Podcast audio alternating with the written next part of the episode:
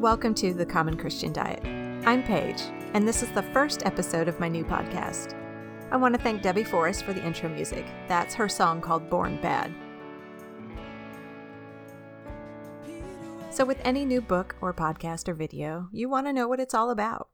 I took a real gamble in calling this the Common Christian Diet because it's taking two things people love to hate dieting and religion and throwing them together.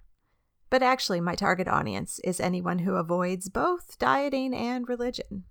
For instance, if you've ever made any of the following statements about dieting, then I totally want you to keep listening. It's impossible for me to lose weight. I've tried everything and nothing works. Or maybe, if you see me running, better find out what's chasing me. And on the religious side, maybe you've said things like, I don't go to church because it's full of hypocrites. I don't need religion to tell me what to do because I'm a good person. And one of my personal favorites, I'm more spiritual than religious. Now, who out there hasn't said at least one of those things? I've probably said them all. But this podcast is one big decade long story of a major evolution in my life that took place physically, emotionally, and spiritually. Now, let me make you two promises before we continue. First promise I won't actually be recommending any particular dieting strategies that you need to implement to keep up with the episodes. You don't have to go buy new workout shoes or suddenly switch your family to a gluten free diet. I'll talk about healthy habits, staying motivated, and describe some of the many reasons we fail at dieting, but feel free to eat ice cream while you're listening. Second promise I won't be sending anyone to church. There will be no guilt trips for those who love to sleep in on Sunday mornings. Now, I will be talking about church because it became a big part of my story.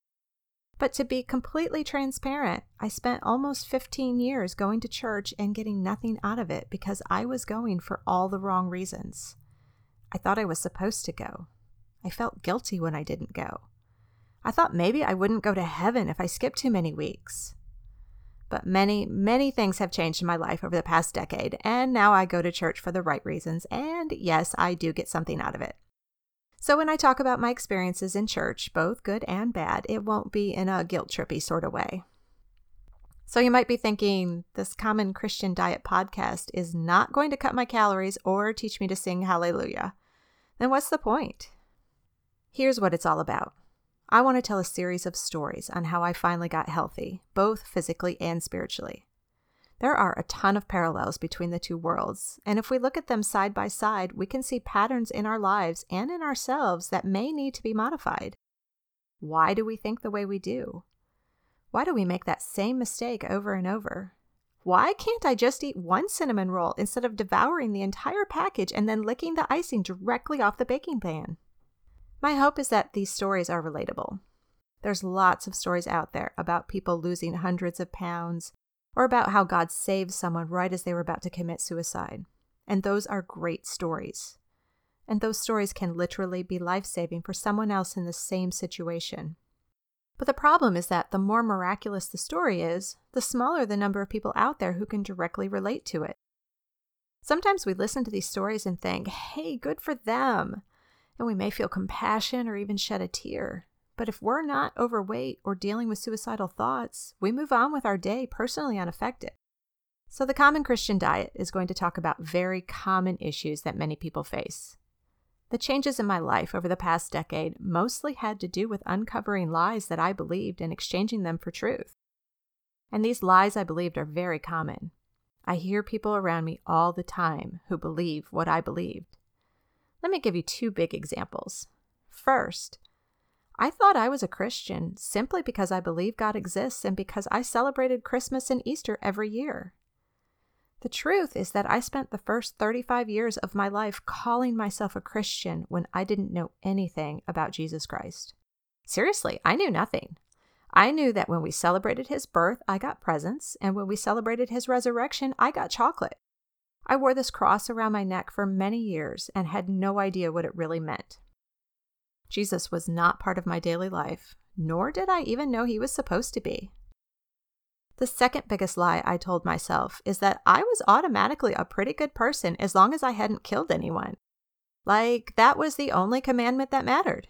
As long as I never slashed any throats or poisoned someone or whatever, then I was golden and could walk around with my little halo and treat people however I wanted. But the truth is that we are all born 100% selfish and we never completely outgrow it. I am a selfish, prideful person, and I am not nearly as good as I think I am.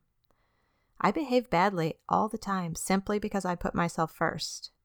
I say no when I should say yes. I make my priorities the top priorities, and so on, even today. But as I've grown spiritually, I've learned to look at myself more accurately. Not so much, am I a good or a bad person, but more, here's an area I need to work on. I'll give you another quick example of a little white lie that most people have never thought about, but it messes us up. Most of us assume joy and happiness are pretty much the same thing. God wants us to be happy, right? Well, actually, He calls us to be joyful. But if you think they are exactly the same thing, you can start drawing wrong conclusions about God. Like, why doesn't God care about my feelings? He does care, but we'll get into that in a later episode. And then, of course, there are a mountain of lies about diet and exercise that we all latch onto. We truly want to believe anything that says we can lose weight and have bulging muscle without effort. But each of us needs to dig through the pile of misinformation and find truth that applies to our situation. Aside from a true medical problem such as a thyroid or a broken back, what is keeping us from being healthy? Sometimes things like, oh, I could never do that, means I'm scared to try. And things like, I just don't have time, means I don't know where to begin. And these are valid concerns. We need encouragement, we need support. And sometimes we just need someone to come into our lives who will tell us what to eat and how many sit ups to do each day. But each situation requires a different approach, so the idea is to help identify the real issue, not the things we tell ourselves to be true. My hope is that by sharing my life story, other people will be able to see any lies they currently believe and replace them with truth. To kick things off, I'm going to tell you a series of stories I wrote about five years ago. Let me be clear for the record that I am not a writer, and these are not published. I took exactly one English class in college, and I have zero experience writing anything longer than an email or a list of chores for my children. But when I was in my mid 30s, I decided I had messed up my life enough, and it was time to try doing things God's way. I didn't know what that meant, but I was desperate and willing to try pretty much anything. The stories I wrote five years ago describe some of the changes that happened in my life once I started learning about Jesus. I consider this point my first breakthrough. My eyes were open to a lot of things I hadn't seen before. And then, of course, I've continued to learn so much in the years since, including some trials and tribulations that led to a second breakthrough. Just to give everyone an idea, I'm currently in my mid 40s, and I feel like I'm just getting started with everything there is to learn about Jesus and myself. Today's story is called I Got Lost Because I'm Good at Directions. It gives a little bit of my background, but the main moral of the story is that I wanted to be in charge of my life. I didn't want God in charge, and I really never asked him his opinion. And, as you can imagine, it didn't go very well. So here we go. I got lost because I'm good at directions. I spent eight years working for the wrong company. My situation paralleled the bad relationship that has to end before you can see it for what it was. I stayed because I made good money, it was close to home, and it allowed me enough flexibility to raise my son as a single parent. But the workplace itself was an unhealthy environment that convinced me, year after year, I would never be good enough.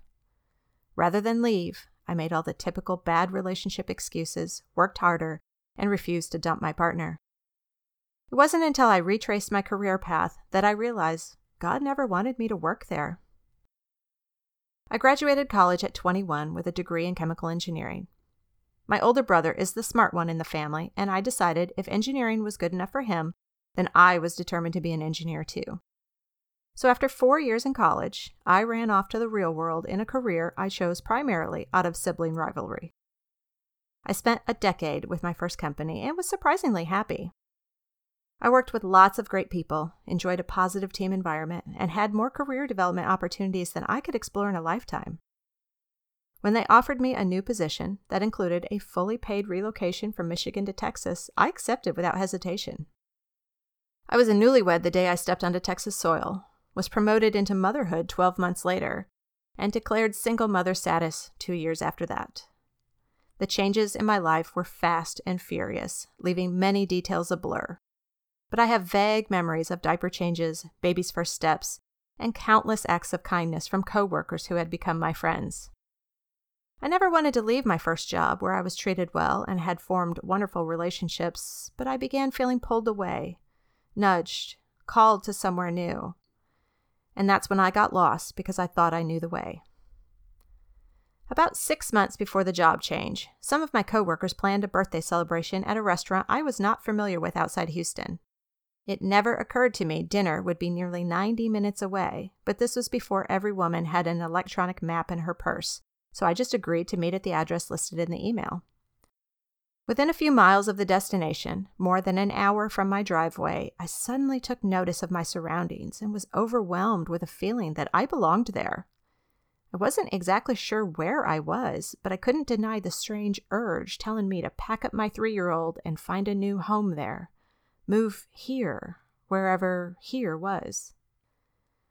Not long after the girls' night out, my company made some announcements that could have impacted my role. I wasn't guaranteed to lose my job, but I decided it couldn't hurt to freshen up my resume. I was very selective about submitting my application because I wasn't really eager to leave my current position. When I finally accepted my first interview, I knew the job would be a bit of a stretch for me, but it was an exciting opportunity. I practiced several responses on how I would be able to take on the various challenges or accomplish this or that. I was prepared to give lots of reasons why I would be successful in this job and why I would be the best candidate. On the way to the interview, I began experiencing the same intense feeling that I had felt months earlier and later confirmed I was only a few streets away from the birthday dinner.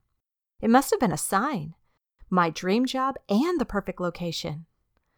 Or so I thought until I bombed the interview completely blew it. In fact, the interviewer took one look at me and ruled me out before we even shook hands at our introduction. Yes, I was a little young compared to the experience they were looking for. And based on stereotypes, I really didn't look like an engineer, but I wanted the chance to prove I could do the job. However, the interviewer's body language told me there was no way I was going to be considered, and I lost all confidence during the handshake. Twenty minutes later, I was heading home, back through my future neighborhood, with no idea how to get there.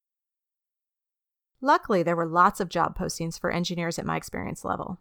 I continued to be selective about which opportunities I considered and was giving extra credit to the positions in specific zip codes, the second interview I accepted was not only in the right geographical location, but my future boss actually took me to lunch at the exact restaurant where the girls' night out birthday celebration had taken place months earlier. I just knew it was meant to be. I received an offer and accepted it all in the same day. No prayers, no heavenly consultation, just me and my hand drawn map to my future. I was personally very excited and began focusing on my long to do list put my house on the market, find a daycare for my son, and search for my new forever home. Once the daycare was secured, I pored over the real estate information. Three steps into one of the houses from my list, and I knew it was the one. Every room I walked into just confirmed the excitement, and I immediately made an offer. At the time, I assumed that finding the right house quickly was just more validation that I was on the right path, making the right decisions. Looking back, I now thank God handpicked that house for me because He knew how much help I was going to need over the coming years from the family next door. My neighbors offered broad shoulders and comfort food as I learned what life would be like at my new company once the new love feeling wore off. Soon after purchasing the house and moving in, my old house went on the market. That moment was the first time since the whole process of relocating my life began that I stopped and said a single prayer. It went something like this Please, God, please let my house sell quickly so I won't have two house payments. My first day of work at my new job was a little unnerving, especially after I realized they had no idea I was coming. Literally. After being both excited and nervous, I walked into the lobby and gave my name to the receptionist, who returned my smile with a strange look. She contacted my supervisor to escort me into the building, but didn't speak to me while I waited. My boss tried to be friendly and hide his panic at my arrival. He and I hadn't spoken since the interview weeks earlier, and I think he simply forgot he had hired me. On my end, I had been busy interacting with multiple people as part of the pre employment and relocation process. Considering the stacks of paperwork I had completed, notarized, and mailed off, I figured someone knew I was about to begin working there. Just apparently not my supervisor. No office, no computer, no phone, no name tag, and definitely no welcoming committee. I remember how my shoes sounded as I walked down the halls. There were no voices or laughter to compete with, mostly just the sound of fingers on keyboards. A few people introduced themselves, but most ignored me completely. My boss fumbled getting things arranged for me, and my assigned mentor did not seem to appreciate his new responsibility. Was it too late to change my mind? I thought about all the signs from God and fought back the feeling that I had made a mistake. This was where I was supposed to be, and I was determined to enjoy my new career. I smiled a lot, tried to be friendly, and worked hard to learn the technology as quickly as possible so I could begin contributing to the team. Maybe then people would be nice to me. But looking back, it was just day one of a really bad relationship. Success was not the problem. I received a promotion within my first year and went on to hold several well regarded positions in the company. The problem was that the company culture thrived on conflict. Most people were either part of the problem or spent their eight hours each day hiding behind their desks, avoiding eye contact. The more successful I became, the more I found myself tangled up in workplace drama that I didn't want to be a part of. Every day started with a pep talk in the mirror until I donned my uniform, which required both lipstick and boxing gloves. I made excuses for each situation and told myself over and over again that it was going to be better right after I resolved whatever issue I was facing at that moment. But the waves of dispute were persistent. Hard as I tried, I couldn't fully shed the stress of each workday before I got home, and I worried about the impact it was having on my son. It was not uncommon for him to watch cartoons while I power napped on the couch to gain back enough energy to make something for us to eat. I would like to say gain enough energy to prepare a wonderful home cooked meal, but I'm a terrible cook, so warming up something edible is much more accurate. One day, when my son was five, he proved to me just how much he understood about my struggles. He was at the neighbor's house on one of the many occasions when I worked late. I walked in just as they were asking him what he wanted to be when he grew up.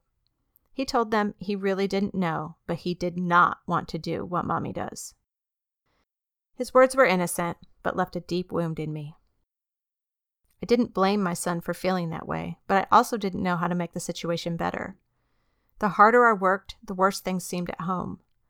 I continued making my excuses for several more years by focusing on the good things at my job and telling myself the solution was right around the corner.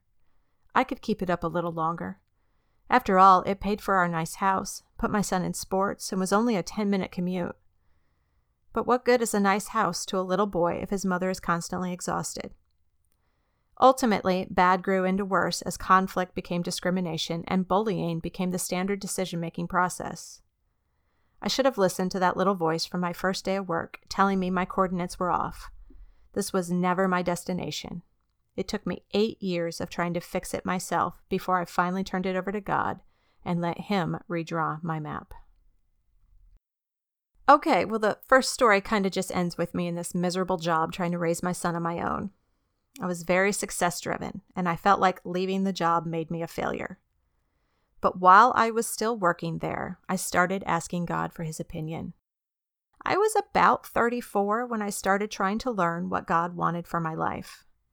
The story I just told was really the turning point in my life when I realized I could be smart, organized, and make lots of money, but still be pretty terrible at being in charge of me.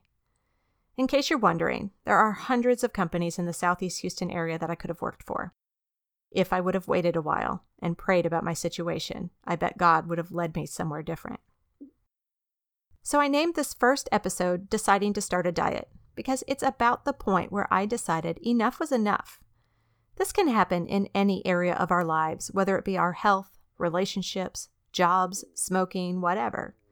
Sometimes we just need to go down our own path for a while and keep hitting the same brick wall before we say, okay, enough is enough.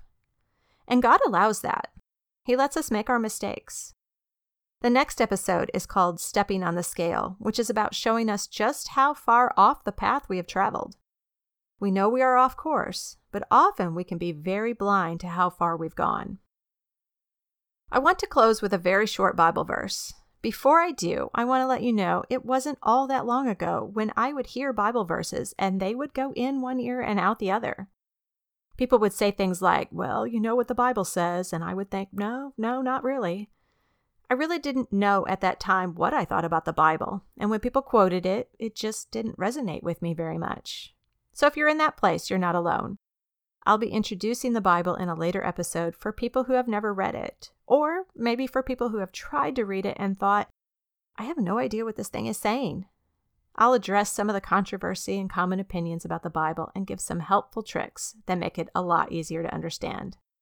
But for now, here's an easy verse that goes along with this turning point in our lives. God allows us to travel our own paths and make our own mistakes, but when we are ready to look for Him, He's always ready to welcome us. It's from the book of James. Draw near to God, and He will draw near to you. James 4 8. I hope you enjoyed it, and I hope you'll come back. I'm Paige, and this is the Common Christian Diet.